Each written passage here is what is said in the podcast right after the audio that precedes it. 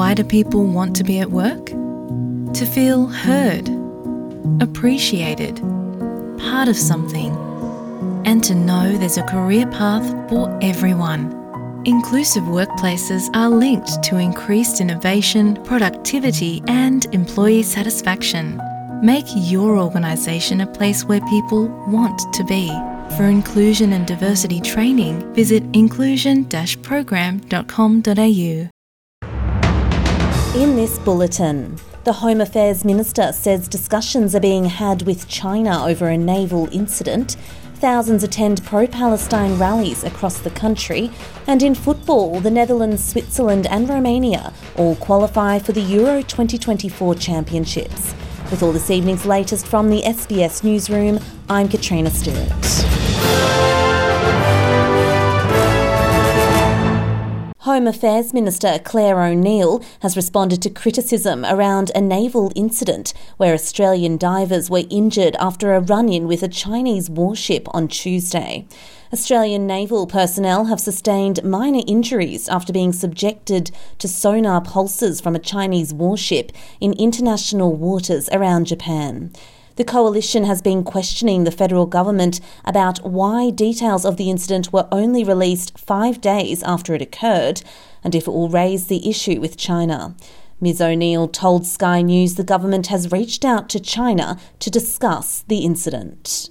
I'm very um, disappointed to see what happened here, and it is um, absolutely unacceptable what has occurred. Um, the safety of Australian military personnel is paramount to the Australian government, and what occurred here is something that we don't want to see continued. Um, this incident occurred on Tuesday last week, and the Australian government has made its views known to the Chinese government through the appropriate channels.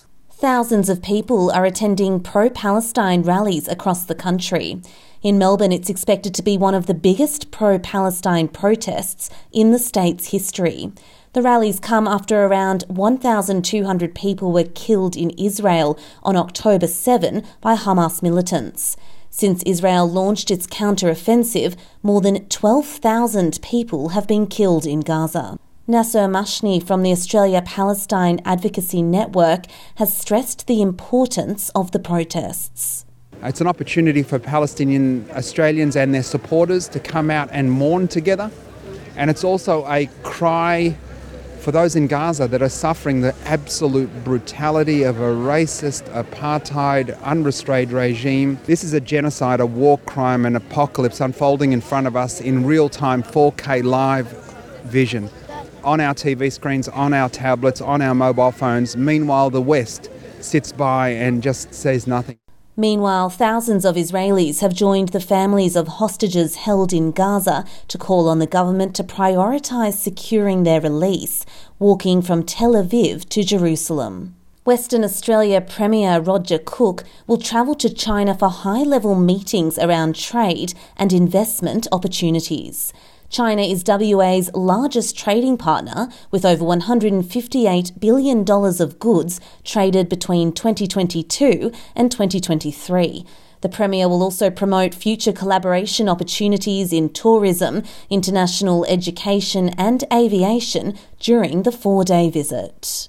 And one library in Minnesota has been transported back in time. A library book borrowed more than 100 years ago has finally been returned to St. Paul Public Library in Minnesota. The book, titled Famous Composers and featuring the likes of Bach and Mozart, turned up while someone was sorting through a relative's belongings.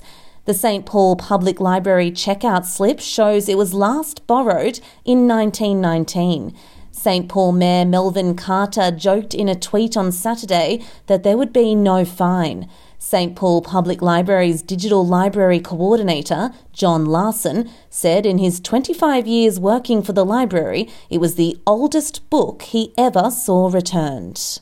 And in football, the Netherlands, Switzerland, and Romania have all secured places at Euro 2024, while France racked up the biggest ever win in a European Championship qualifying by beating Gibraltar 14 0. The Netherlands needed a win over Ireland to be sure of qualifying, gaining a lead in the 12th minute, while Switzerland drew 1 all with Kosovo to make sure of qualifying and continue a run of not missing any major tournament since Euro 2012. And that's all this evening's latest headlines from the SBS newsroom. I'm Katrina Stirrett.